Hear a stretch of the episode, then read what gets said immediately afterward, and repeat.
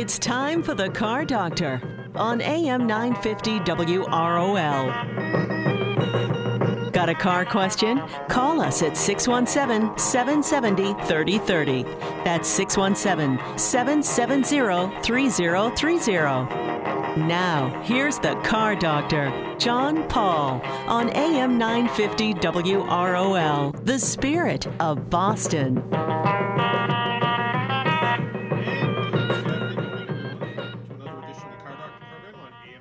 WROL, the spirit of Boston. What? You were fine. I was just a little far, further away. I sounded like I really was in Florida. Yeah, I know. I was yelling from Florida, but I'm back. So it was a um, it was a bit of a rough two weeks, I guess. Um, the station went off the air one day, and uh, and there was some communication issues, and but uh, last Saturday went pretty well. I thought. Yeah, last Saturday was fine. Yeah, last Saturday was fine. Everything hooked up the way it was supposed to hook up. So that's all good. So, um, but here I'm back in the studio. Dennis is in the studio. And I got Just- the studio all set up nice. Yeah, It's you do. grow- I'm not growing mushrooms today. Yeah, yeah, no, it's uh, you got lights on in here, uh, I, and people probably don't know this, and if they saw me, they probably wouldn't know it. But certain things I I like, like there's one, two, there's four sets of mini blinds in here, and I like them when they're all the same. You know, they can't be one that's up and one that's down and one that's open and one that's closed. I like them all all open, all closed. I like them uniform. Uh, apparently, I have a little bit of OCD or something, or It was nice when you were gone. I didn't have to worry about that. The studio was nice and dark. I could chill out. Yeah, yeah. So, but uh, you know, I'm old. I have to. I have to have lights on to be able to read. So, and I have stuff to read. So, uh, so there's that. Uh, it was a it was a good time in Florida. I will say down at the uh, Tin Shack in Florida. Uh, one of the one of the little side trips in between, um, in between fixing things that were broken and doing things that you do to stuff. And uh, we took a ride over to something called the Muscle Car Museum. And it's in what used to be an old Walmart. It's a small Walmart. It's not a big Walmart. It used to be an old Walmart. I thought it might have been like more of a Kmart kind of thing. But and apparently this guy had so many cars, he bought a Walmart to store all his cars in. And there has to be a couple hundred cars in this Walmart. And it's one thing that's interesting about them, almost every one of them is a standard transmission. So Camaros, Corvettes, none of them are automatic. So apparently he liked to shift. Well, if you have a muscle car, You kinda- You yeah, yeah, to. Yeah. My friend has. I'm sorry, I'm getting off subject. My, well, not off subject. Yeah. A friend of mine has um, a newer Dodge. Mm-hmm. Um, the biggest big engine he had. He had one. Yeah. Um, it got wrecked. Someone hit him. Um, it was a muscle car, Mm-hmm. Yeah. But it didn't have a shift. Yeah. So he went out after they said the car was Yeah. totaled. Um, it was totaled because it wasn't worth. It wasn't that. Like it can be fixed, but the Yeah. insurance is like, oh, it's not worth Yeah. it. Yeah. Um, so he went out and he found another another one, a better one, and this one has the shift. Oh, And all right. It's So- vastly different. Yeah, yeah. It, it becomes it it becomes just a lot more fun car to drive, unless you're in Boston traffic and stuck, stuck, and then it's no fun. But if you're if you're out and you just kind of want to feel the acceleration, and the new automatic transmissions are so good, but there's still something magical about revving up the engine just right, letting the clutch out just right, taking off, shifting. There's something just just I don't know. I kind of appreciate it. So, but anyway, so this, uh, but they had things like, you know, you don't see a lot of '67 Camaros because that was the first year that a Camaro really existed, but it wasn't. Most people know Camaro started in '68, but they had 60 a '67 Camaro. They had a '68 Z28 302 Camaro. Not many of those around. They had a 70 and a half Camaro 350 LT1, which was the hot engine with the spare tire delete. It was really almost Spare a tire delete. yeah. So they took the spare tire when you ordered it. You had them take the spare tire out because it saved 50 pounds and made the car lighter. Oh. And it actually had a slightly smaller fuel tank, so you didn't carry the weight of the extra fuel around. Made the car faster. So you passed everything but a gas station. Exactly, because you had to stop a lot. But it was, uh, but uh, and there was, it was very GM based. Uh, there was a guy in a pickup truck that pulled up as we were walking out, and it was like twelve bucks to get in, I think. And he says to says to me, uh, "Yeah, is that worth going into?" I said, "If you like GM cars, it is." And he goes, "I have GMC tattooed on my forehead," which he didn't, but he was driving a GMC pickup truck. I said, "Then you'll enjoy." it." hat. Yeah, I said, then you'll enjoy it. There also was, and I'm sure one of several, and they, there was about four or five cars for sale. And there was one of, I would say one of several, um, the uh, car from the movie Christine. And it was for sale. I thought because I know one went up for sale. Yeah. It was on the internet. and- Yeah. Is that the same one? Might have been, might have been. So, but it, it was a, a pretty pretty phenomenal place. And uh, if you follow me on Facebook, if you want to, if you're bored enough to do that type of thing, uh, Mr. John F. Paul on Facebook because someone has John F. Paul, someone had John Paul, Shocking. yeah, someone had J.F. Paul, but Mr. John F. Paul, no one had. So um, look for me on Facebook, and there's about 60 pictures that I took, um, including there was a pretty good pedal car collection, like mounted on a shelf up over a wall, and people of a certain age will remember the Stingray bicycle. And I uh, the Stingray bicycle, but I little twenty little twenty inch bicycle, banana seat, high handlebars, red.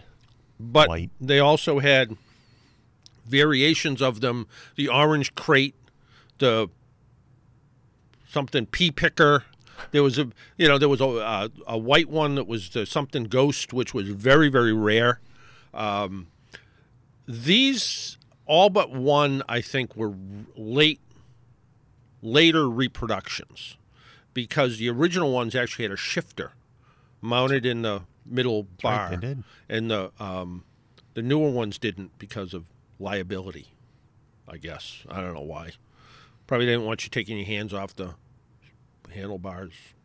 I don't know, but but these were also these were old because they were probably They just weren't the they, original ones. they weren't the original ones. But um, just the more you walked around, the more you saw. And there was again, there was stuff. There was a some Corvette with dual four barrel carburetors that was factory that I had never seen before. It was just something that I'd never seen that setup before. A lot of there was some Pontiacs there, and Pontiac had something called a Tri Power, which was three two barrel carburetors. Um, most of the time, when you saw those, somebody took off the three carburetors and put on one big four barrel because it actually ran better. Um, but and these cars weren't perfect, but they were pretty good and pretty phenomenal collection. So that was kind of fun. And then Florida is kind of weird because, well, especially where I am in Englewood, Florida. Florida weird. Yeah, I know. Yeah. Um, it seems like every older guy in Florida has a pickup truck and a Corvette.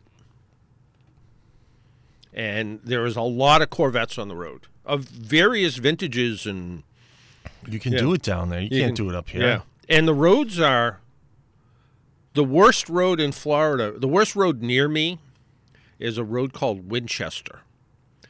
And it is better than most roads around here. And people complain about, "Oh my god, I don't don't believe how bad this road is." And it's not bad. And they're they're they're the locals are upset because they've been taking a while to get around to repaving it.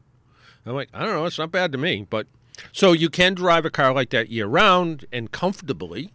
And then there's a lot of there was a um, I was getting gas one night. There was a 70 Chevelle big engine 454 modified dual exhaust came out in front of the rear wheels. There's no state inspection, so Yes. you still can get pulled over for stupid stuff like loud exhaust and all that. But you don't necessarily have to follow the rules as stringently as you do around here. Like tailpipes don't have to come out where tailpipes were supposed to and all that kind of stuff. But I kind of saw this car sitting there and I kind of looked at it and I said to the guy, "Hey, pretty pretty nice car," and he goes, "Yeah, it's my everyday car." I'm like, "All right."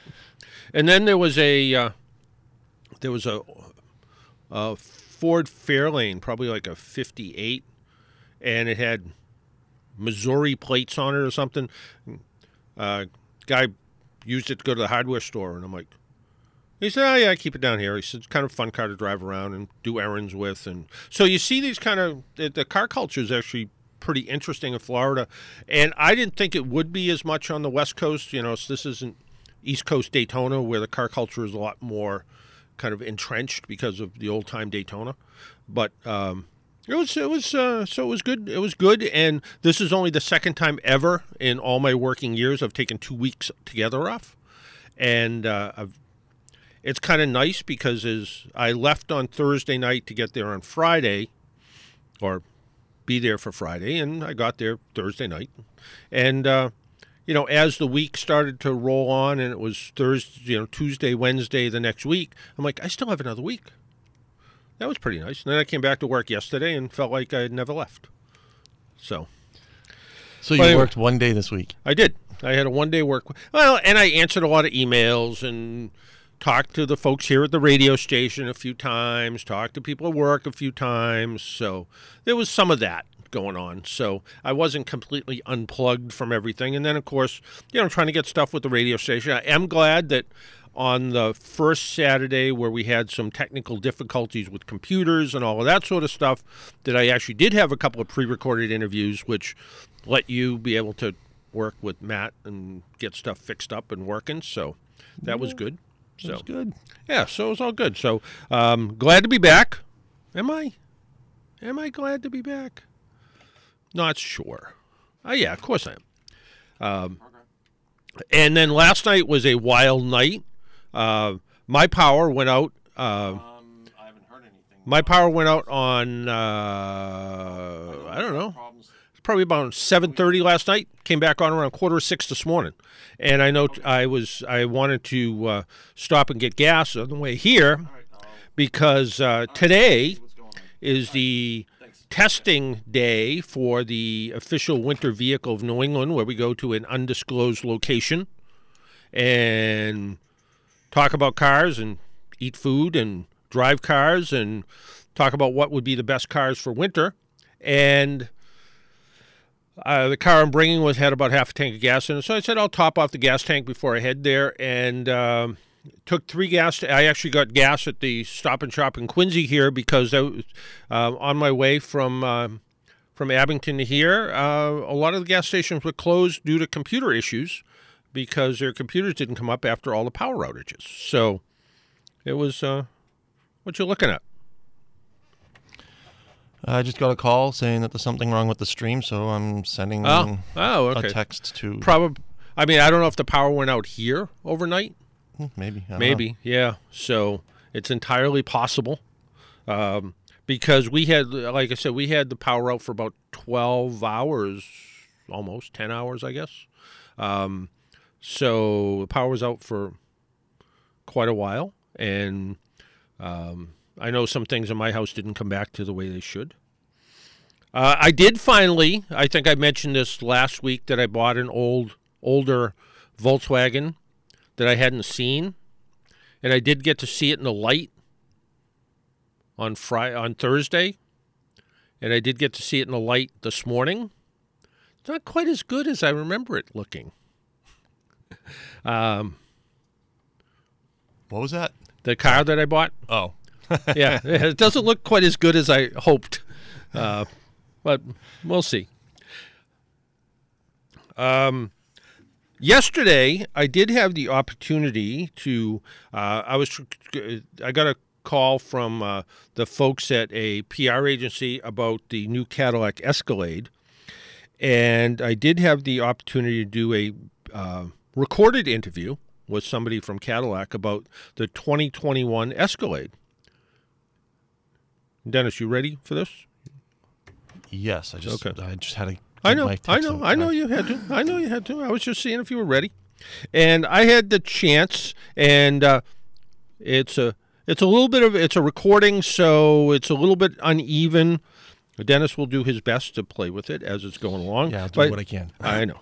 But I had the opportunity to talk with David Schiavone. He is a Cadillac Escalade product manager.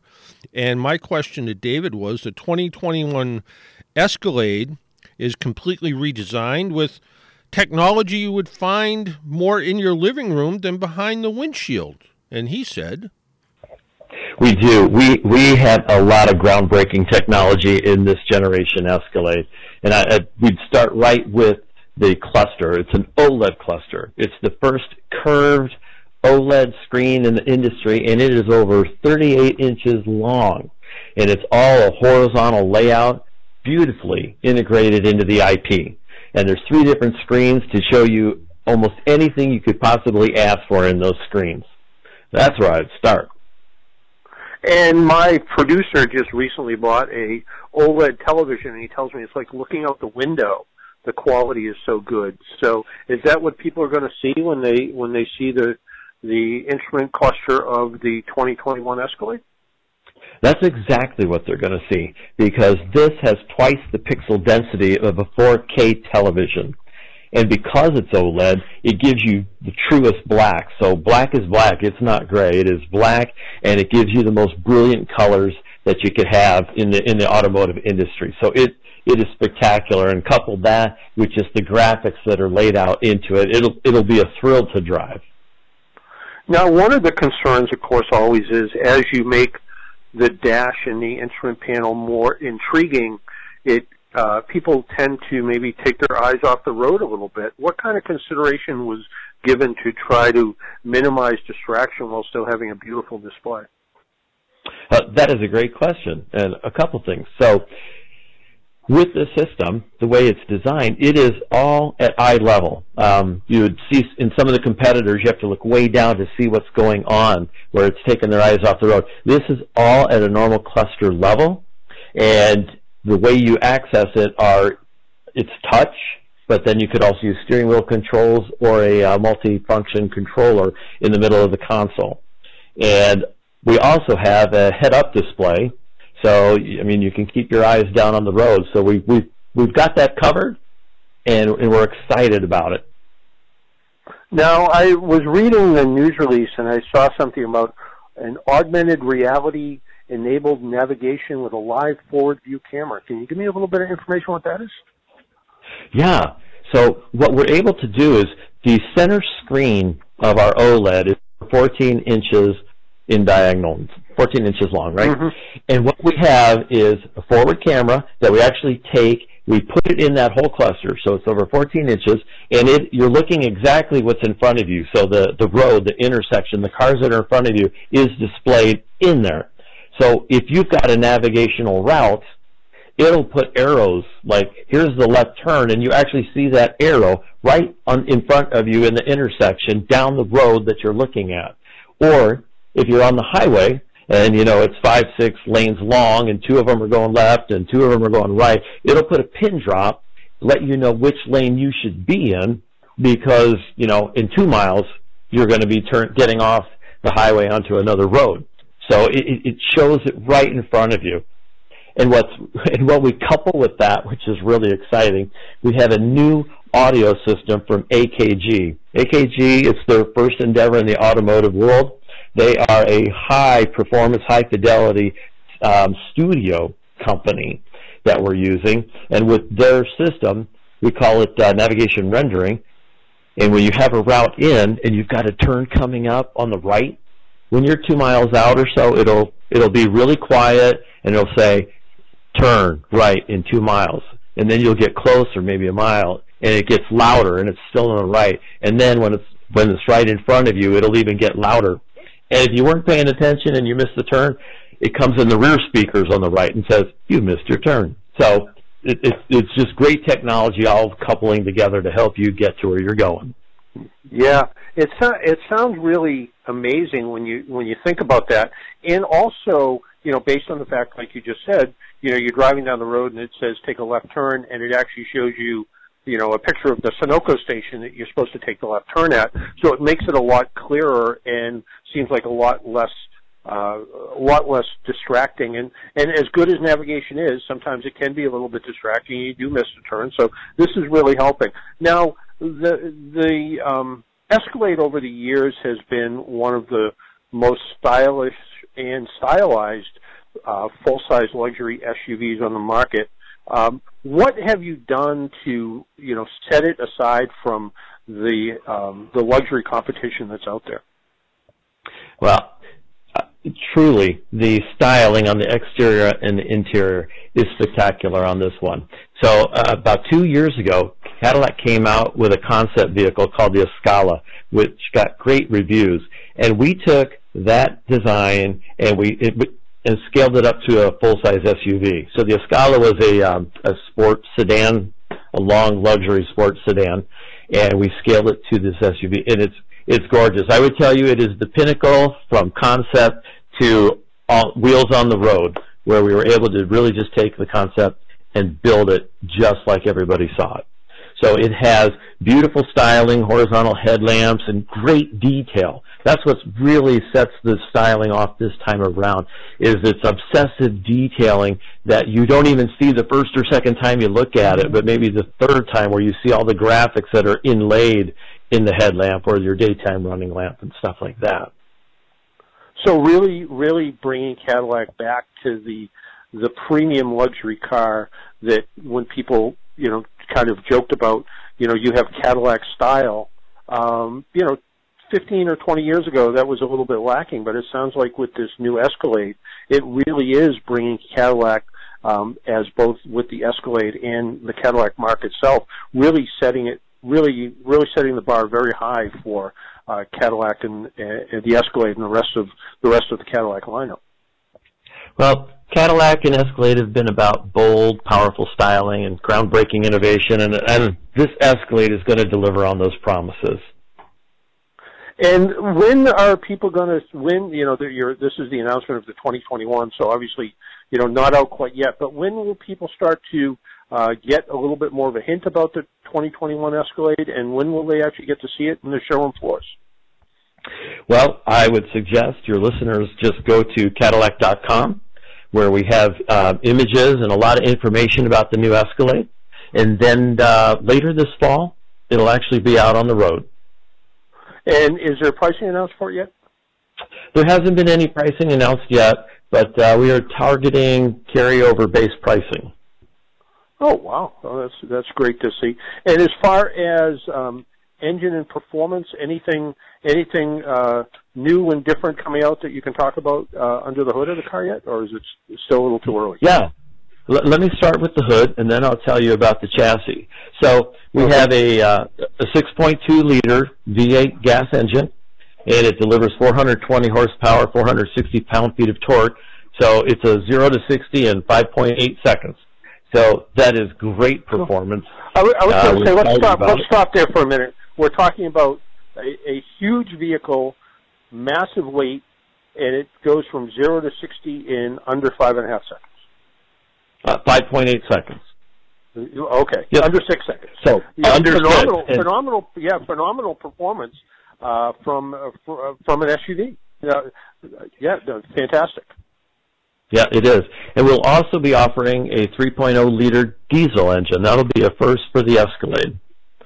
So those those customers who want everything about Escalade and want a little more uh, fuel efficiency, we're going to mm-hmm. deliver on that one now. So the the other parts I wanted to tell you about that are really exciting is we went to an independent rear suspension this generation. We put a, a ELSD on here, and we've added four corner air. So some of those are optional, some of them are standard. But mm-hmm. the the ride, we're taking the ride to the next level. And um, this magnetic ride control Cadillac has had for a while now. We're into our fourth generation, and it's even faster. It's it's the fastest system in the industry. It's one of those where when you're driving down the highway at 60 miles an hour, it's reading every inch of the road and adjusting the suspension tuning for the best ride you can have. That's what that system does. And now on top of that, we're adding um, uh, adaptive air ride. It's an air suspension that gives you even better isolation from the road. So the, the coupling is going to be a ride subline. Well, it's it sounds phenomenal. Although I will let you know, you, you know, you have your work cut out for you with the roads here in New England. They are less than optimal, but maybe maybe this is exactly what the luxury buyer needs here in New England with uh, the condition of some of our roads. So it sounds it sounds uh, you know certainly well put together, and you know you you've described it as um, you know even though it's a it's a big SUV with big performance it also sounds like it's uh, it's it's almost to some extent it's almost like a driver's car too. Something that you get behind the wheel and you can you know between the power the power performance and the handling sounds like it'd be uh, kind of fun to drive as well. Well well it is right? And to, to what you just laid out you're spot on. With our new oled cluster over 38 inches you got Super Cruise that you can just let the car just take you to your destination. Our new AKG sound system, you can just get to your destination in total comfort, relaxation, listening to your favorite tunes. Well, it, it sounds it sounds like quite a package, and uh, you know, sounds like it's certainly going to be fun to drive, and I can't wait to uh, maybe get a chance behind the wheel of it. So I want to thank you for taking a little bit of uh, time out of your day and joining us here, and uh, um, you know, uh, in, enjoy the weekend. Great. Thanks so much for having me. All right. All right. Take care. Bye bye. Bye bye. That was David Schiavone. He is the Cadillac Escalade product manager. And I kind of did that interview for Joe Ligotti. Joe Ligotti's an Escalade guy, you know, so kind of did a little for him. Why don't we take a quick break? My name's John Paul. This is the Car Doctor program. Phone lines are wide open if you would like to join us at 617 770 3030. 617 770 3030. We'll be right back.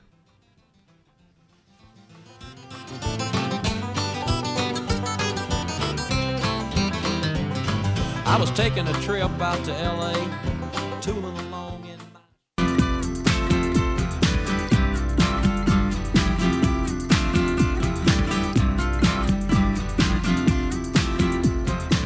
And welcome back to the Car Doctor program on AM 950 WROL, the Spiro Boston 100.3 FM. Or if you're trying to listen on the stream, Dennis is going to try to fix it. Well, maybe. We're gonna try. We're going to try. We'll do that. There's, We'll get it something, done. there's something with the stream. But right now, why don't we go to uh, Peter in Yarmouth and we'll let Dennis go fix stuff or whatever he does. Round, So, round. I love that. I love that bell. Round two. round two, yes. All right. What's going on, Peter? here down here in Yarmouth. You got power on in Yarmouth? You bet. Yeah. You bet we do. Anything blow Yeah. anything blow down in Yarmouth?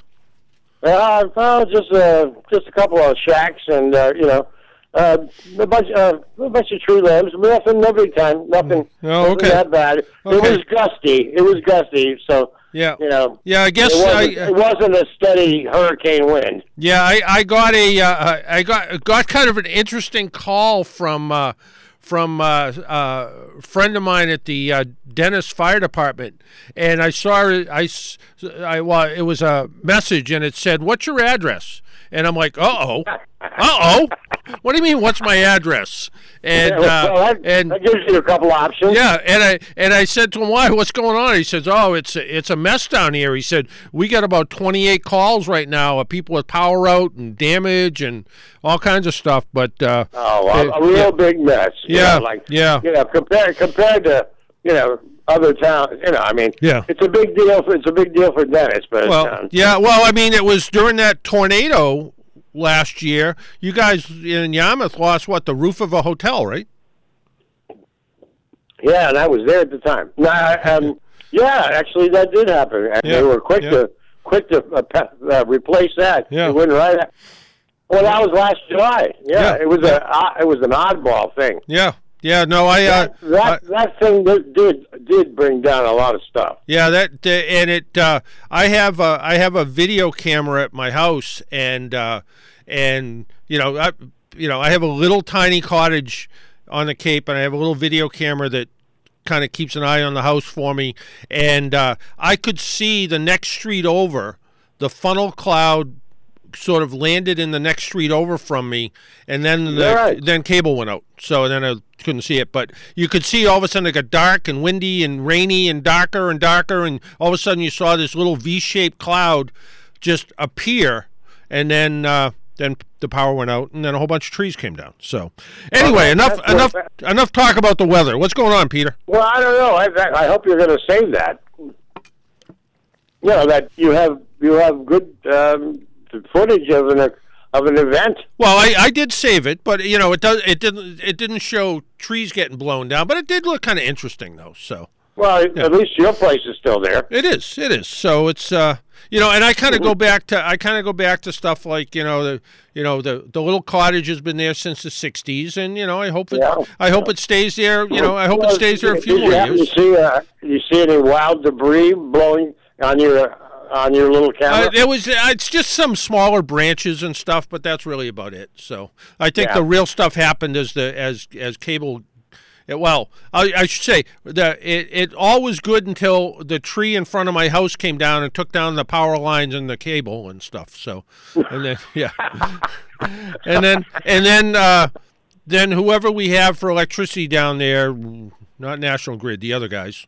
Um, yeah, yeah, they they came over. Ever, they- EverSource. Eversource. Yeah, they came over and cut up the tree and and and hooked the electricity back up and uh and and left the tree in my front yard, which was awful, which was nice of them because I already called the guy to see about cutting the tree down, and he told me it was going to be like twenty five hundred bucks. And uh, you know, after EverSource did their work, um, I just ended up uh, getting rid of what had what they cut up, and it was. Uh, it was like three hundred bucks. It was a whole lot cheaper. So, um, you know, they did, did. you save any any any uh, firewood? Yeah, it was all pine. It was all pine. Uh, Yeah, yeah, yeah. Mhm, yeah. That's only. That's only. so you didn't you didn't bother to get out there with your chainsaw? Did you? I well, uh, my whole problem was I ha- well, I, di- uh, I I borrowed a gas chainsaw and I have an electric chainsaw and I cut up some of it to save for firewood for outside, you know, around the chimney thing.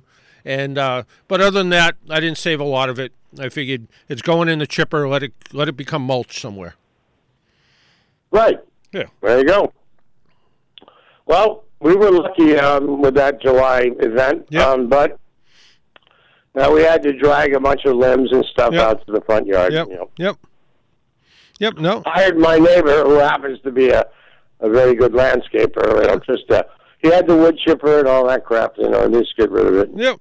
Yep. Mhm. Yep. No. Yeah, all right. You know, hey, John, uh, I have kind of a simple question All for you, but I was I just called Napa and uh, um, you know, it's about a, um, a friend of mine's CRV. It's a, Okay. It's a it's an oldie. It's a 2005, All right. and and it has only 100 and well, I say only, but 107,000 on it. It's, you know, for a car that old. That's, That's not. That's and not. everything is everything it runs yeah. great. It runs great. The old 2.4 liter Mm-hmm. Yep. motor. Yep. Uh, all right. Oh, um, curious, a question about fuel filter.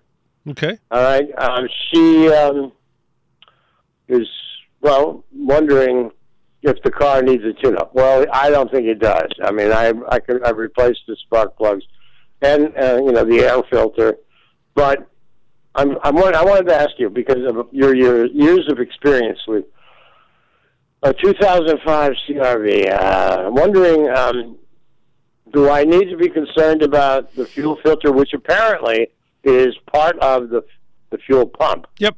It is. Uh, You're right. Is, is it in the gas tank, or It's where is it? no, it's in no, it's in the gas tank. You got to take Yeah. the gas tank out, and Right. uh, you know, based on that, I would say it can stay there for the rest of its life, unless unless you said to me, um, Yeah. it feels like it's running out of gas. Like I drive it along, and all of a sudden it feels like it's running out of gas, and then it kind of catches up Uh-huh. Yep. with itself. And then you had Yep. somebody, then you had somebody put a um, a fuel a, a fuel uh, pressure tester on there, and you said uh, you said, well, uh, you know, I, I looked at the fuel pressure, and the fuel pressure isn't what it should be. And then if that was the case, then you'd say, uh, well, yeah, I'm gonna I'll do the fuel filter. And well, if I'm going to do the fuel filter, I might as well do the fuel pump at the same time and get them both get them both done and out of the way. Right. But but at this point, unless unless you knew that there was a bunch of junk that ended up in the gas tank, I wouldn't Right, worry. I wouldn't right. worry about it.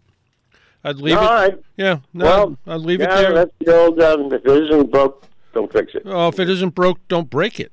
is more yeah, exactly. because, Uh, because well, all right now. because um, if you if you wanted to replace that like I said it's part of the it's part of the it's part of the fuel pump so you it's it doesn't make it easy to replace and you would buy you would buy a fuel pump to replace the fuel filter and you spend $500 plus Is labor that, what the, is that about what they cost? yeah yeah I mean for a Yeah. Honda for a Honda, uh, Honda well, part yeah Since you used, since you used to be an ace mechanic, and you still are, but how long does it take to do a job like that? Um, well, it's it's probably an hour and a half or so to get the gas tank out, and then another Right. then another half an hour to take the fuel pump out of the gas tank. So I wouldn't bother. I would uh, No, unless you were have unless you were having some kind of problem with it. I wouldn't worry about it. No, there's no problem. Yeah. I just wonder. I just wonder. You know, um, well, is it more like is the filter, the fuel filter, more like some kind of strainer? Um, yeah, but what happens when that thing gets, uh, you know, from you, uh, hundreds of thousands of miles? You know, I mean, when it when it by eventually by the way, uh, do you do you think this engine could last three hundred thousand? It's a two a two point four liter Honda. It wouldn't. Yeah. It wouldn't be the. It wouldn't be the first one to last two hundred thousand. So no, I mean, yeah, could it last two hundred? Sure, why not? You know, what's gonna right, what's gonna more hurt this car is just rust. Well, Yeah. and it was it that maybe I got a uh, we got a good one that was built on the right day. Yeah, um, yeah. I mean, know, wh- uh, why why does why do some engines last? You know, even if you're religious about changing the oil and all that business, taking care of it. Why some go 200, why others go 300. Yeah, some of it's just some of it's inherent in you know sometimes engines just have a problem, and Yeah. you know and the problems start to show up at 75, 80, 100, and 150,000 miles.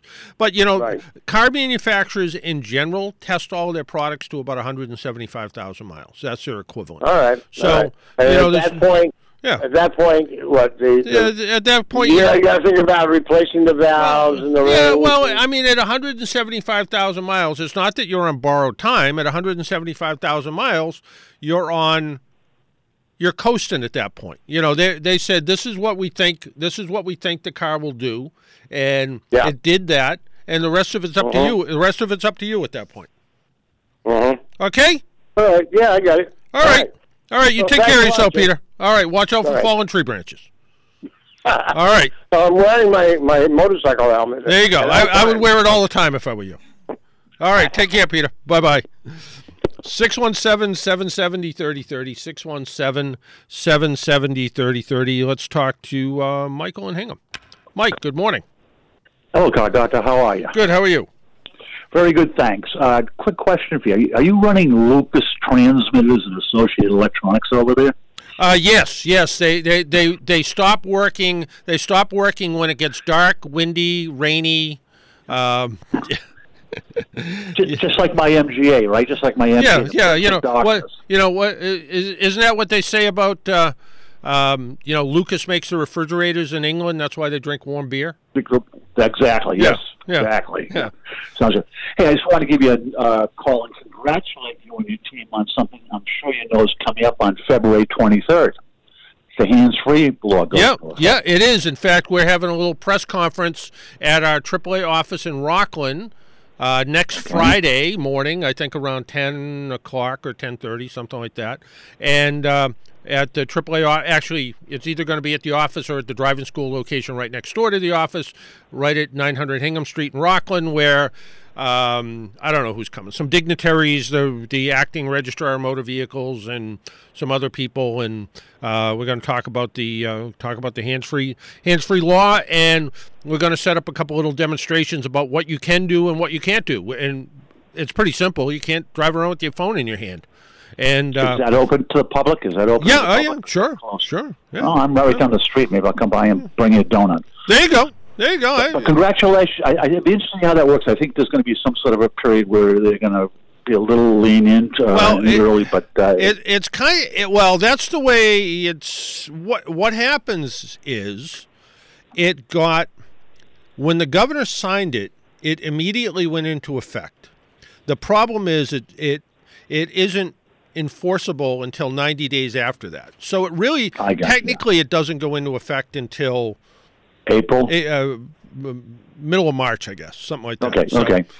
So, um, and then it, and the fines, the fines are actually pretty substantial. I think it's a hundred bucks for the first time, two fifty or or 300 for the second time and 500 for the third time and after the second time i think they're requiring you to take some kind of class to you know to show you the error of your ways or something i'm not quite sure how that's going to work yet Does but it go on your insurance? uh good question Sure. i, I would think i would I think mean, so a yeah violation. it's a moving violation so it should Violation, yeah. um, yeah, so it's, um, but it might not. It might not. They might have not put it as a moving violation. But uh, but the point is, you know, you drive down the road, and I yesterday I was coming home from work, and it was just dark enough where you could see people's faces lit up with their phones, and even worse is the people. Rhode Island's had a hands-free law for a while now, and when I'm leaving Rhode Island and I look, and people's eyes are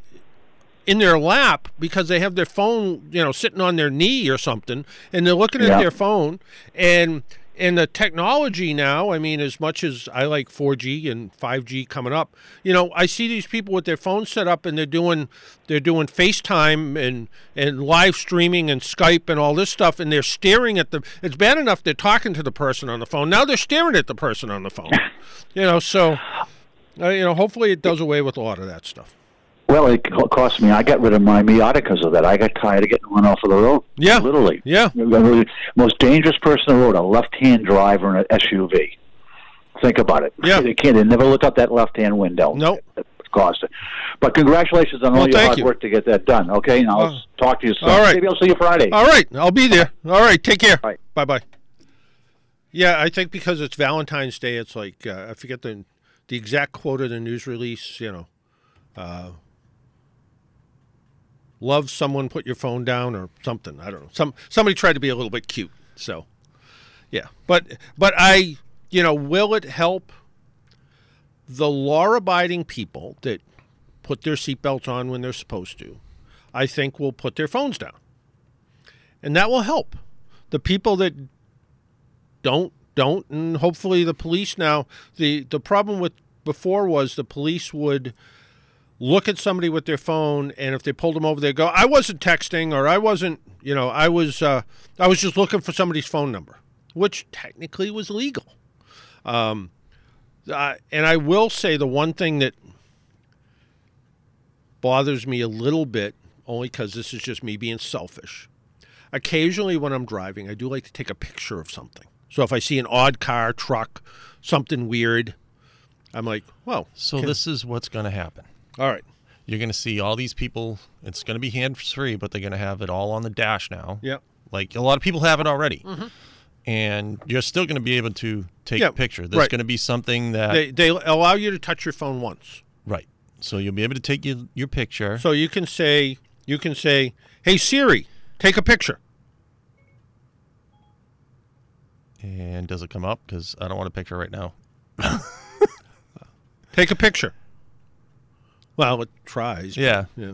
It So you'll be able to get it. You'll Yeah. be able to get it up, and then you'll be able Yeah, to and touch it once. touch it once, Yeah, and get your yeah. picture taken. And you, the yeah. and it, does it? Wonder how many people's phones just went boop. Mine did not. Um, did does the law though? This is what I was going to ask because of this, because people will have it on their dashboard and be able to. s- Mm-hmm. Yep. Well, if the if the if the police sees video on it, will that is that illegal or? Can, Well, currently, right now, the law says that you cannot say like watch television while you drive. I see people doing it all the I time. I know, I know. So, um, I don't know. Well, you know, if if it and this is radio, so you can't tell, but if it does away with this, somebody with the phone in their hand and both fingers going like crazy and looking at the their battle. phone, if it does away with that, I'm pretty happy. It's half the battle. I know, I know. So, do you ever have Hot Wheels? I did. Do you still have them? Um, no, No. I moved too many times. Well, a rare a rare Hot Wheels car was discovered by America's Toy Scout Joe Magee. I don't know America's Toy Scout Joe Magee, but a prototype car now worth upwards of one hundred thousand dollars is the only red line enamel white Hong Kong version car ever to be discovered, considered the holy grail of Hot Wheels collectibles. Um, this comes out of West Palm Beach, Florida. One of the rarest finds in toy collector history was discovered by America's toy scout, Joe Magee.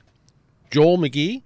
A Hot Wheels Camaro dating 1968 and verified as the first Hong Kong enamel white example ever found was acquired by Magee and now stands alone as the only one in the world. A white prototype Camaro is three of the most desirable red wheels, red line Hot Wheels collectible cars in the world. Found in a set of several other Hot Wheels cars, it wasn't until Joe examined the collection and consulted Hot Wheels experts that he was able to confirm that it was the lone white Camaro.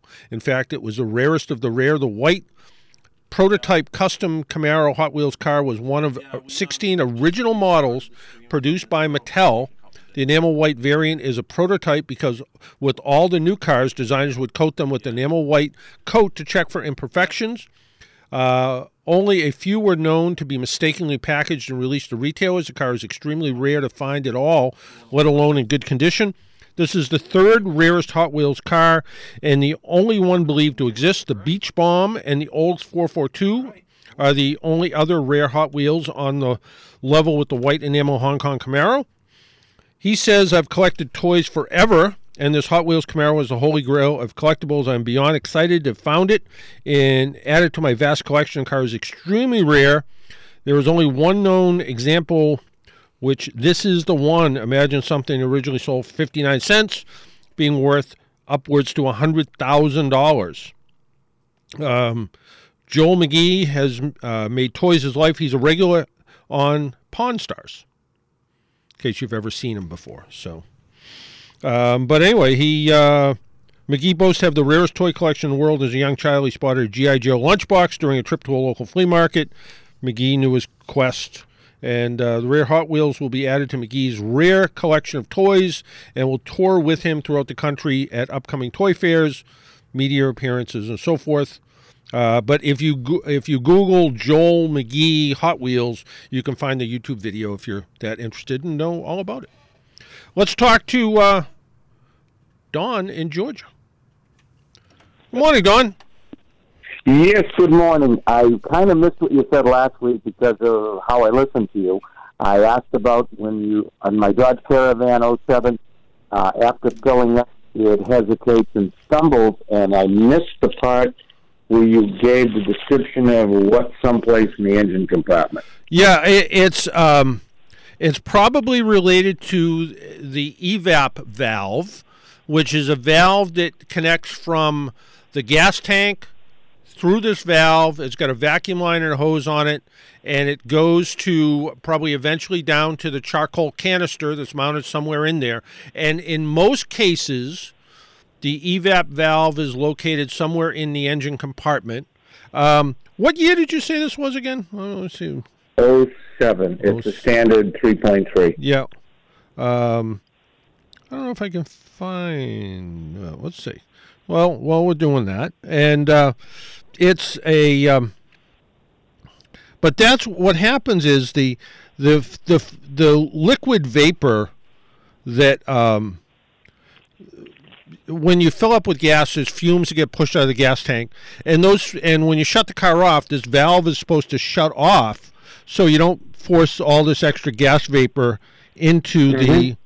into the intake manifold, and that's that makes it makes it not want to run right. So um, what happens is the um, it may be made into the uh, canister itself, or it may be a separate valve. Um, in um, so yeah, it probably it might be made right into the into the charcoal canister itself, which is which in yours there's there's three parts. There's a there's a valve, a canister, and a front canister, and chances are it's the vent valve, which is the thing that which is the thing that controls um, whether this thing turns on or off or not. So it's it's more than likely that because uh, what I'm envisioning is you go to get gas, you fill the gas tank up, and it actually forces. It could even force some liquid fuel up into the engine, so it basically floods the engine. So you go to start the car, and it crank, crank, mm. crank, crank, crank, crank, crank, crank until it finally starts up, and then it takes a minute for the plugs to clear, so it it runs kind of lousy for a little bit, and then it straightens out, and you're like, "What was that all about?" And then it runs good until the next time you fill the gas tank. That about what it does? Well, I yes. Uh, it doesn't stall out though; it comes close. But Yeah, it comes close, okay. Time before, you know, way earlier before that, about a fuel pump, and uh, it cranks. And if you don't let the pump run to build up pressure, uh, it doesn't start right away. Mm. So it was losing pressure. Couldn't Yeah. figure out what that was, but figured, okay, 120,000 miles just turned. Might as well just put a new fuel pump Yep. in. And Yep. last week you said put a good one in, which yeah, I agree. Yep. Once full gas tank, Yeah. uh, it's not a great Yep. job. Yeah, And the so the uh, the um the vent valve is mounted. You know, if you look under the car, you'll see this thing. You'll see this kind of square, rectangular looking box with a couple of good sized hoses attached to it, and next to it, you'll see this little valve. Um I don't know how to describe it. Kind of round with a vacuum hose going to the top of it and a big hose mm-hmm. coming off the bottom of it. And that's what and and what should might be one other hose on top of that. So what should happen is when the when the engine shuts off, it the it loses vacuum, it shuts the valve and it shuts off fuel that goes to and it's not fuel like in the fuel line, it's fuel vapor. So it shuts off fuel and fuel Right. vapor. And so I would guess I would guess, you know, based on what you describe, I would guess it's this vent valve. Hmm. Okay, I, I will. While I'm underneath there and check it out Yep. and all the rest, Yep. because you know you only want to do these things one time, jack it up once, and you know it, it's not a great job. But you know Yeah. you can't break down on the road because you're at the mercy of whoever, Yep. and uh, you But just there- take care of these. There things. is there is there's a rear evap canister and a front evap canister, and um, the uh, and the vent valve is at the front evap canister, I believe. So, but um, but take a look, you'll see it, and you might even be able to pull one of the vacuum lines off, and you might even see liquid fuel come out of it. And if you know that's the case, you know the valve is bad. Uh-huh. It's sold separately. It's not sold as a unit. Um, I think it is. I think it's sold separately. okay. Yeah, I'd have to I'd have to look So- that up. But you know, look look on you know one of the online parts sites like Rock Auto or something, and see if they have Mhm. it. See if they show it separate. Okay. Evaporative valve. Yeah, e- valve. evap canister. Um, it's the evap canister, sometimes referred to when it's called the vent valve. Okay. Okay. Great as usual. All right. Thank Thanks, you very Don. All right. Take care. Bye-bye. bye. Bye. 617 770 3030. 617 770 3030. Um, Our buddy Paul in uh, Braintree sent me a link to a story about um, an engineer, Ben J. Smith, who died last month at the age of 97. And he made a career out of innovation and taking chances while at Ford and other automakers. Most people, probably Peter in Salem, knows him as the guy who invented the Ford Skyliner. Uh, he's the last of those guys who really, and the story was uh, written by uh, uh, what's his name, Rich Lentinello from Hemmings. He said he's um, the last of those guys who really made an impact on the auto industry. Said Smith's uh, son David. Very few guys did what he did.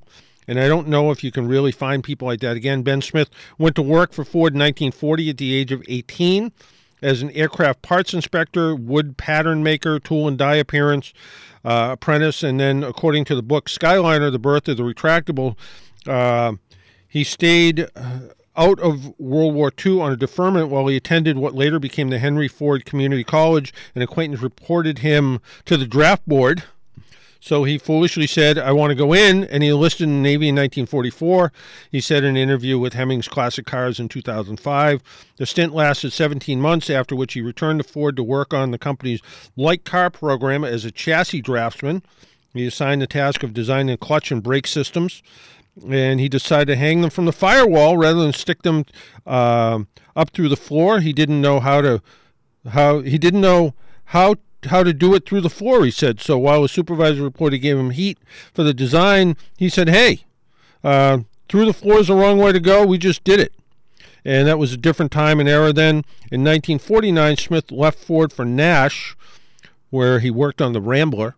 Eh, probably wasn't the best move. Um, but he uh, claimed that people at Nash didn't like people who came over from the big three, so they put me in my place for a couple months by heavily criticizing his detail and printing work. No, not long after that, he departed for the Fisher Body Division of General Motors. He switched from chassis design and claims to have uh, originated the wraparound windshield as part of his work on hard tops and convertible tops. Due in part to the latter area of work, Ford's Howie uh, Kopp and John Hollowell uh, were later responsible for a retractable development program, recruited Smith away from GM to work on Gil Spear's idea of a retractable hardtop for the upcoming Continental Mark II project. Hollowell, a fellow, Navy veteran and Kopp's brother-in-law, knew Smith from the light car program, but because of the secrecy around the program, couldn't tell Smith what he was doing while trying to recruit him. All that secrecy at the car bankers. Um, it took four or five meetings before the full disclosure, intrigued by the idea of being one of the engineers. And then he, uh, after working out the linkages and electric motors to power the retractable hardtop, Smith and Hollowell deployed part of their $2.19 million budget to order two mechanical prototypes. And uh, I guess they went through it all, and the retractable hardtop Lincoln uh, didn't lead to production, but that was the Mark II, which that was a nice looking Lincoln. But it's a pretty good story. So if you're, uh, you can find it on Hemmings Motor News. You can find out more information about it. And uh, in the decades since, Smith remarried and became active with the International Ford Retractable Club. More recently, he took to traveling the country while trailing his mobile museum of his life's work. So uh, a lot of a lot of interesting facts. And uh, thanks to uh, Paul and Braintree for sending me that link. Good story. Why So- don't we take? uh, Well, I was going to say, talking about um, people with traveling the nation, our friend the Boondocker, yeah, what's up with him? he saw that he put his He put his uh, he put his uh, his uh, I don't know what you'd call that his van zombie zombie. his van that he lives in. He lives in a van down by the river. Um, no, um, he put his his vehicle on for sale. I don't know if he sold it yet. I know that the ad is taken down. For like 120 grand, right? Hundred and nine thousand dollars. Okay. Um, he wants to take a year off from traveling the U.S. and go to Thailand.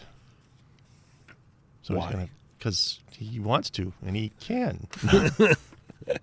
Why not? Well, we have to have him call from Thailand. Absolutely. Yeah. Well, that might that the logistics there might be a little hard to do. He can get up in the middle of the night. Well, it'll only be like eight o'clock at night there. Yeah, yeah, I think he'd be fine. We had we had uh, one of one of our listeners who just said we were having trouble with the stream. He called from China one day, Yes. so Well, hopefully the stream is working at this Yeah. point.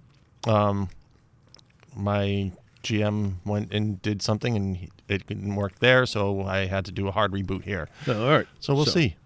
Well, anyway, so uh, uh, I don't know. So yeah, Thailand. You know, I one of the things, and I I have no idea Thailand or whatever, but uh, we had somebody on the show once who was selling a portable jumpstart device, and he got hooked up with one of these. Um, Gold Rush Rally things, and he was a partial sponsor, and that's how I got his name but he would go to Asia and invent not invent stuff. He would come up with ideas and then go find people and make them. And that's how he came up with this jumpstart device. He had seen similar things before, and he coupled a whole bunch of lithium batteries together and hired a couple of engineers and built this thing, and then found somebody to market it. And and different than some of the other ones, he you know when you buy like an Apple product, the box is the packaging is almost better than the product. Almost, yeah. Yeah, and that's and that's sort of what his thing was. He wanted when you open the box, he wanted it to look real pretty, and that's kind of what he did. And um, then I know he was uh, he had somebody make up a bunch of backpacks, and he, he just kind of a serial entrepreneur, and that's how the Boondocker strikes me is he could be a serial entrepreneur. No, I just think he You wants think to he's just he just wants to travel, go to Thailand, Yeah, do his thing. yeah, eat weird Yep. food, Yep. yeah. But he's a vegan, right? Uh, yes. Yeah. They do that out there. Yeah, I know. I was just, but there's probably some stuff that wouldn't fit the diet. But Yeah. Well, we'll see. Yeah, no, I want to hear from him from uh, Thailand. You know, and and uh, and amazingly, he's learned how to make a living without an office. True. and good for him because I don't know how to do that. I don't know how to do it with an office. But anyway, why don't we take a break, pay some bills? My name's John Paul. This is the Car Doctor program. You're listening on AM 950 WROL, the Spirit of Boston. We'll be right back.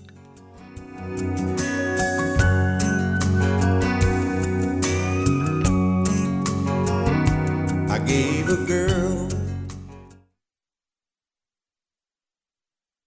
I buy you a Chevrolet. I buy you a Chevrolet. Chevrolet. You could just give me some of your love. She said, I don't want your Chevrolet. I don't want your Chevrolet. I don't want nothing in the world you got. No, you can't do nothing for me. You can't do nothing for me. I buy you a diamond ring. I buy you a diamond ring.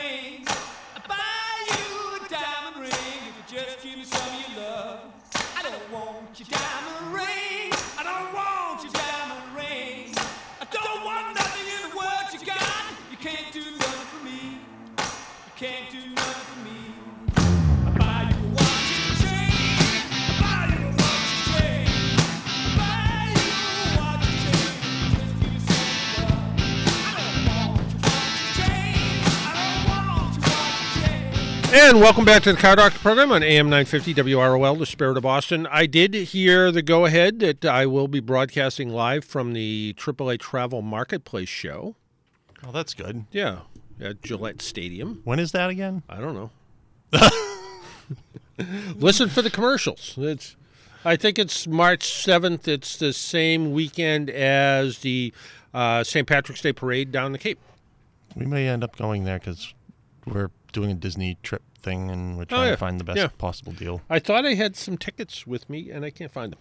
So they're probably in the front seat of my car where they fell out or something. But um, but starting next week, I we'll mean, you only worked one day this week, so Yeah, I know. Yeah, yeah. and uh, and uh, starting next week, we'll probably give some tickets away. So. Uh, but yeah, yeah, that should be fun. So, and uh, you know, I have all the remote equipment all tested out now. Uh, after uh, after uh, three weeks of testing it. Hopefully, hopefully. Well, you know, we were doing really good at the auto show until we actually went on the air. so we had a little we had a little problem, but uh, but it's all good. It's all good. So you know, like like I said to, uh, I don't know, Everything somebody. was working great up until recently. I don't know what happened. Yeah, I don't. Well, uh, technology. Technology. It had it, it had to do with security protocols and all that sort of stuff that you have to put in place, and that made stuff so it didn't want to work right and whatever. So, um, but anyway, um, Jeep has a three-row Jeep that apparently is being seen on. You know, Jeep has tried this before. wait. wait, It has a three what? three rows. Three rows. Okay, I thought you said three road. I'm like, Oh, what? yeah. no, three road. It's got uh, it's got the uh, land, uh, you know, dirt, asphalt, and water. No, no. Um, you know, there was a there was a there was a bigger Jeep years ago that had three rows of seats, and it sold terribly, and it was also competitive with the Durango. I was like, well, why do I buy Jeep if I can buy Durango and it's the same thing? But um, Jeep now has. Uh, um, Fiat Chrysler Automobiles CEO Mike Manley uh, wanted a three-row Jeep and is taking shape. Spy photographers captured an engineering uh, prototype uh, testing uh, out in Auburn Hills, Michigan. Manley told Britain's Auto Express last year the new three-row model will slot in the same mid-size SUV crossover as the Jeep Grand Cherokee, but compete more directly with the Ford Explorer, Toyota Highlander, and Chevrolet Traverse. Roughly 60% of the segment is three rows, so Grand Cherokee has really only played in about 40%, Manley told the magazine. Jeep has not offered a three row SUV since the Commander was dropped in 2010. That's the one I was thinking of. The new three row SUV will be positioned alongside a redesigned Grand Cherokee but is expected to carry new nameplate. The prototype is based on a Grand Cherokee, but the exhaust was routed to make room for a um, external spare tire. and it was mounted in a three-row model under undercarriage. The spare tire moved, uh, freed up space for the third row of seats. It'll be built at the new assembly plant. So I have to wait and see. Um, there was a email I got uh, from our friends over at iSeeCars, and they always they always come out with interesting little statistics about which cars hold their values the best and which ones don't.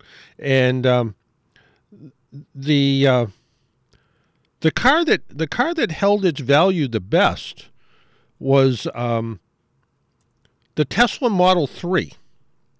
Um, if you went to go buy a Tesla Model Three, and you want to try to buy it used it only loses about 5% of its value. Um, versus something like a Honda Fit, which loses about 12.5% of its value. And so if you were looking for a pretty good used car with a little bit of a savings, the Honda Fit could be pretty good. If you're thinking about buying a car that would hold its value, the Tesla Model 3 does pretty well. So, are Teslas good cars? Because I hear great things about them, and then I hear terrible things about them, and I, just don't know if they're good cars or not. Um, they're cultish, and people with cultish cars can tend to forgive their mistakes. Um, like the DeLorean. Yeah, or Subaru sometimes because Subaru had some issues, but people still love their Subarus. People love Saabs. Go to a Saab dealership. Lifts are always busy because they're always broken. But people loved them. They loved to drive them. They handled good. They felt good. Um, the Tesla Model 3 quality was lacking at first. It has gotten better. Um, there is a Tesla Model Y, a new little SUV that's built on the smaller platform. Um, people are kind of getting over the whole range anxiety thing. Like the, you know, is it, can I drive it normally like a regular car and plug it in and recharge it? Um, with 250 or 300 miles per charge, it can do pretty well. Um, but for me, I don't have a garage. And the idea of having to have a heavy duty charging outlet, so basically a like an electric dryer plug or a stove plug, mounted outside my house. Which they don't do, I heard. Yeah, they want to. You can put a charging station, but it has to be kind of covered over with like a little doghouse sort of Yeah. thing. So when I've had an electric car, I have a outside outlet and I use 110 volts to charge it up. But the idea of having the outlets kind of tucked in a corner near my back stairs, so I kind of have to bend down. Which is fine on a nice sunny day, not so fine when it's rainy and snowy and you have to go find the plug and plug it in and you know and and I don't find the idea of having to charge up an issue because I plugged my phone in last night and unplugged it when the power went out. There's a problem. Yeah. Um, so fortunately, we don't have a lot of power outages. Uh, the other thing that some people have gone to do is when the power goes out, they can use their Tesla battery pack to power their house. Interesting. Yeah. Then of course, when that goes out, then you don't have a car or a house. You know, you. But yeah, you can you can you can run, you know, basically run the electricity from the battery pack back in through the house somehow and and charge it up that way. So, yeah, I mean there are, there are options, and you know I didn't plug my laptop in because it'd been plugged in all day yesterday. So my laptop battery's charged up. I have an iPad that's charged up. My phone I needed to charge up because it was dead. So I mean we're we're kind of in a habit of plugging things in all the time. Electric toothbrush, you know. People plug stuff in all the time, so plugging in a car is not just one more thing to plug in, but it has to be done easily. And is your phone new enough? Can you do inductive charging on your phone? Yes. So you have a little pad, you put your Yes. phone in and it charges up. Actually, I got a new desk that I put together that has one of those charging pads. I just put my phone on it. Don't even think about it the rest of the day. Yeah. So you know, there's there are ways that they're looking to do inductive charging with cars. Again, you need to have a you know you're not going to have a mat out in your driveway, it would have to have a garage, and you know, it would be built into the garage. So when you pull over the top of it, it magically somehow charges up your car. Don't know how, but it somehow does it, and that will make life much easier. How is it in the snow? Do we know that? What do you mean? Like, Hand- how do they handle in the snow? And Um, like a lot of cars, you can get it in you can get it in a dual motor version, so it's basically all wheel drive. So it handles really well. Uh, my boss had a big Tesla, rear wheel drive. After the first winter, he traded it in and bought an all wheel drive one. And his small Tesla, which he got rid of the big one, bought a small one, technically two small ones, and I think they're both dual motors, and uh, no problem. So, um, so they, they they they do work okay, um, but like I said, some of the quality was a little lacking in the first ones, the first Model Threes. You'd close the door and it wouldn't close properly because it wasn't lined up quite right.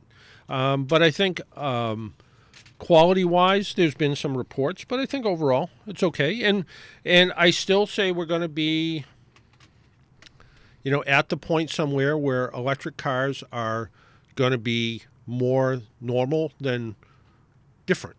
And we're going to see more electric cars on the market. And I, I really do think they're going to take the place of, they're going to be like, um, you know, standard shift cars today. You don't see very many of them. And I think eventually you're going to see lots of electric cars and not many gasoline cars. It's going to be years and years and years away, but, well, you know, maybe in 25 years. well, they said that about the standard about the standard transmissions. Yep. And within a decade and a half, they were almost obs- I mean, they were obsolete almost Yep. from the start. But Right. within a decade and a half, I mean, automatic cars started really coming out what in the seventies? Yeah. Like really coming out. Yeah. Um, and by the by the end of the '80s, you could still get standards; they were still being made. And then by the late '90s, you weren't. It was hard pressed to even find a standard anymore. Yeah, and that was and that was sort of and I think maybe maybe in the interim, say you wanted to go buy a new Toyota Camry. And it'll be like, uh, did you want the gasoline one? Did you want the hybrid? Did you want the plug-in hybrid or did you want the all-electric? And it'll just be a series of boxes you check and the price will vary based on cost and so forth. So um, and then eventually what will happen is all of those you know all of those different choices will be start to narrow down when it becomes more efficient to have one or the other. And I gotta say, since I've been with you on and off for what almost ten years now, long time. Um, when we when I first started and the electric cars first started coming out, you were on the.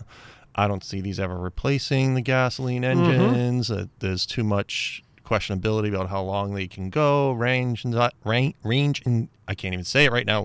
Range anxiety, and here it is. Not even not even really 10 years later and you're saying now saying that you see them replacing gas engines in because the they future. all of a sudden the mileage the miles you could drive one went from 100 to 150 which was a lot. I remember when the leaf first came out and they said it can go 100 miles between charges and that was a big deal. Now we're seeing cars go 200 now the new leaf goes 268 miles between charges. And somebody just came out with some new version of electric car 300 and change. Um, you pay for it but I think it is a possibility. Go back to Don from Georgia for a minute. Uh, I just was looking up online at Rock Auto. Um, the vapor the vapor canister purge valve slash solenoid. Uh, you can buy them online at a you know place like Rock Auto or someplace else like that for about thirty bucks. So that's where I would start with his um, rough running after refueling kind of place. Um, and for thirty dollars, as much as I hate to guess, that's a thirty dollar guess. I think I'd give that a shot. And again, not that difficult to change, and for thirty bucks, it's worth giving it a shot. So then you have a new vapor valve yeah, yeah, yeah, exactly. You know, but again, I hate guessing, but that's symptomatically that's the symptoms. So. Um, Volvo says thousands of EV pre-orders. Volvo cars first battery-powered vehicle now called the XC40 Recharge P8. Boy, doesn't that just roll off the tongue? XC40 Recharge P8 has generated several thousand firm orders globally, even through production won't begin until the second half of the year. The automaker said last week the all wheel drive compact crossover is expected to arrive in U.S. stores in the second half of next year. A Volvo spokesman declined to say how many of the sales orders were from U.S. customers. The EV is a modified version of the fast selling XC40 compact SUV based on the compact modular architecture referred to in Volvo speak as CMA. And uh, the XC40 Recharge P8 uh, trades the four cylinder engine for a 75 kilowatt um, battery. The EV version delivers up to 408 horsepower, can go from 0 to 60 in 4.7 seconds. Volvo estimates that it'll have an EPA rated range of more than 200 miles. It's a little short 200's okay, but it's a little short. The XC40 Recharge P8 is a vanguard of the series of emissions free uh, models from Volvo, which uh, wants battery propelled vehicles to account for half of its global sales by 2025. Over the next five years, Volvo said it will launch a fully electric vehicle every year. Volvo's decision to base its first electric vehicle on the XC40 is strategic because it's the fastest growing um, part of the market. So, EV battery prices are also a significant factor in kind of all of this as it goes around. So, the sales mix of electrified vehicles, mild hybrids, full hybrids, plug in hybrids, full battery electric vehicles will vary by market depending on fuel prices, electricity, charging prices, driving distance averages. Um, financial and non financial incentives in China have made it the leading EV market in the U.S. electric vehicle taxes breaks are starting to wind down for some automakers. And the other thing is the tax itself that you pay for gas doesn't apply to electrics. And that may before too too long. Do we need to take another break? No, we don't. Oh, have oh, we don't. Break. Oh, okay. All right. It just seemed like we were supposed to, and sometimes we do, and Well, I mean, sometimes we don't. We did a half an hour. There we break, go. And then we There did we go. another half an There we hour go. and a break, and then your show's over. Just like that. Just like that, it's over. 90 minutes goes by really quick. Um,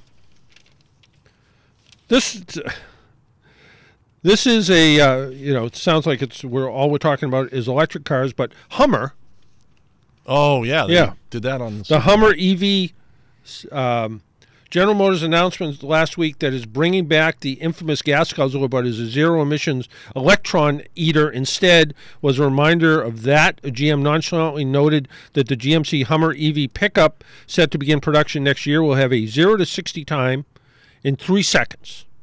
These cars are ridiculous. Um, a thousand horsepower and 11,000 foot pounds of torque. And how long does it last on a charge? Five seconds. Uh, it says uh, no automaker has made a consumer vehicle with anything close to that five-figure torque rating. Few even hit four digits. It would be, it would best uh, the strongest pickup engine available today by more than ten times. The 2020 Ford Super Duty diesel is rated at about thousand foot-pounds of torque. This is 11,000 foot-pounds of torque. A Bugatti supercar with its quad turbo V16 engine makes 1,100 foot pounds of torque. The Rivian electric pickup planned to begin production this year is rated 829 foot pounds. Torque is a measurement of twisting motion. It's possible the GM claimed 11,000 foot pounds of torque is accomplished with gearing and multiple motors. Could be fake, who knows? But still, that is ridiculous. So. It's a ridiculous amount of torque. And the idea that they're going to come out with something, uh, hard to say. Ford last week uh, said it moved into phase two of its $350 million renovation of Detroit's long, long abandoned Michigan Central Station, which is to become the centerpiece of the new um, R&D campus for the automaker. The first phase largely involved undoing most of the damage inflicted by the elements since the last train pulled out in 1968. Numerous holes in the roof have been covered, and the 106 year old tower began now has heat uh, which we hear was highly desired among the uh, young talent who wants to attract. They'd like to have heat in there, I guess. Um, Michigan, you Yeah. want heat? Come on. Yeah. I don't know why. Uh, Combustion crews also drain the sixth Great Lake that had accumulated in the lower floors. Apparently, the building is filled with water. We removed 65,000 gallons of water from the basement. And Jimmy Hoffa was not there, is what it says here. But many bottles were still full of whiskey that will be displayed with the other artifacts they found while redoing this building. Whiskey don't go bad, Supposedly, I guess. I guess. I, mean- guess. Um, I found some. I found some whiskey bottles. Uh, my my father was a salesman for a plumbing company. My father was not a whiskey drinker, and uh, he uh, he said, uh, and people would give him people would give him uh, gifts at Christmas time, and it'd be you know the whiskey of the time, Seagram Seven, Canadian Club, that sort of stuff, and. When uh, after my mother passed away and I sold we sold her house, I said, and I, I sold it to a house flipper. So I said, you get everything in the house. I said, except there's some liquor bottles. I just want to get them because I don't want anybody to get in trouble. Your guys coming in, cleaning the house and going, hey, look, booze and get drunk. And then somehow it's my fault. He goes, oh, I appreciate that. And they were from the 60s and they were quarts. So they weren't even fifths, they were quarts because it was pre metric system. And some of them were apparently my father had some cheap friends because some of them were from uh, commissaries, so they got them with the military discount. So, um, and I can, and every once in a while I'd you know make barbecue sauce out of some of it or do something with it. I'm like, I wonder if this stuff ever goes bad, and it doesn't. So, No, whiskey lasts forever. yeah, apparently it does. Apparently it does. So anyway, so whiskey found in a train station. Have to wait and see. And uh, Yes, that sound you hear is paper that he uses all the time. Yeah. You know, the old school his- stuff. Yeah. And by the way, the stream is still cutting out, I, according to Larry Rubenstein, yeah, from I, one of our one of our listeners, AAA approved shop owner, good guy. Leo's going to have to take care of it. Yeah. So I don't know. There's stuff going on here. I don't know what's going on. There's talking and things and stuff and I don't know. But I think I bet I bet, you know, Bob Brooks is standing over there with his with his hat on. Cuz Yeah, just rolled out of bed, put the hat on. I got, I got, I Yeah. got a hat head, bed hat head, bed head head. Yeah, it's all good. Yeah. Um did you lose the power at your house at all? No, um, I live in Braintree and we have our own electric company. Yeah. It is by far the best electric company on creation.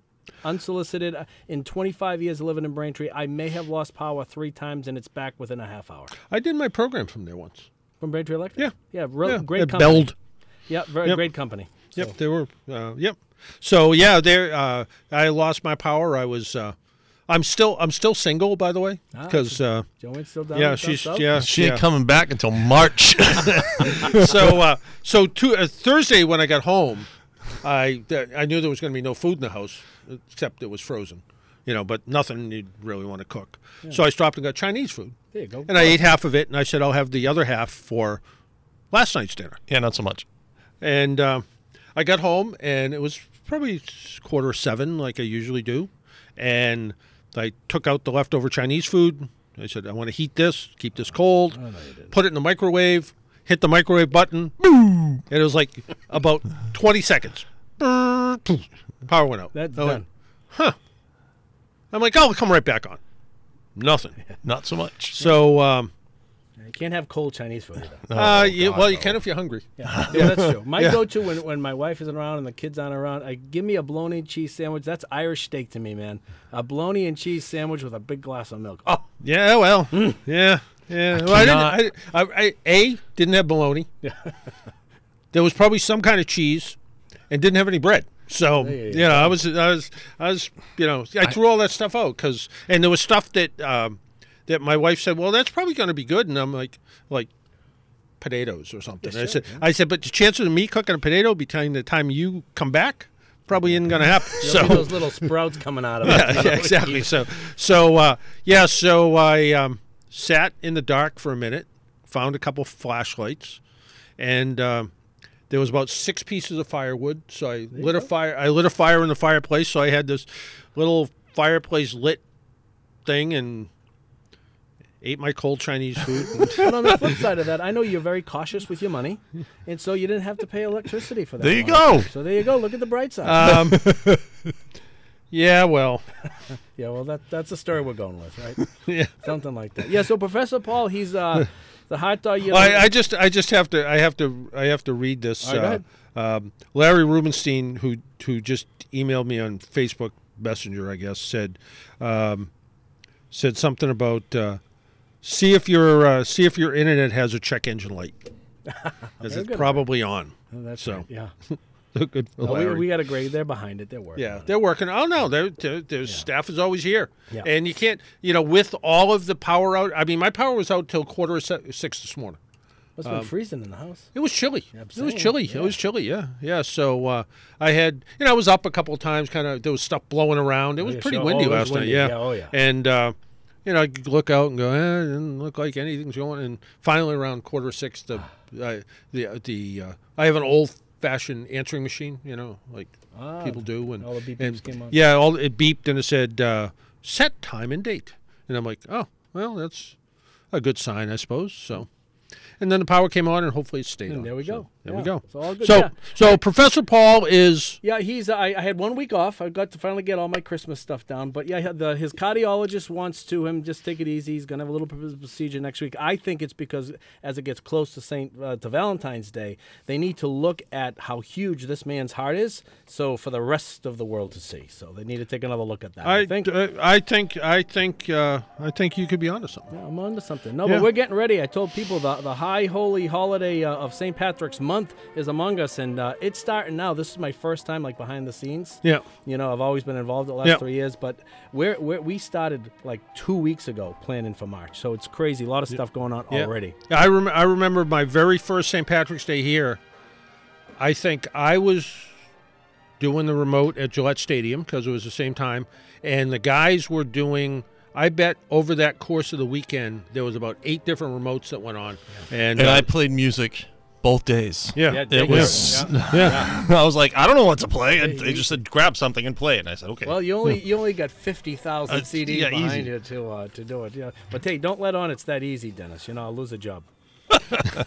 Anyway, well, we got to get going. The very best in Irish music. Uh, well, it would normally be Paul Sullivan, but uh, our friend Bob Brooks is filling in for Paul, and uh, we wish Sully the best. Uh, we know he's we know he's a he's he's going to be back. He's going to be back, and he's uh, just a good guy. And uh, Bob Brooks is going to fill in. So for the very best in Irish music. Keep the radio tuned right here on AM 950, 100.3 FM. Till next week, make sure you wear your seatbelt, drive safely, be good to your car. Talk to you all next week. Bye bye.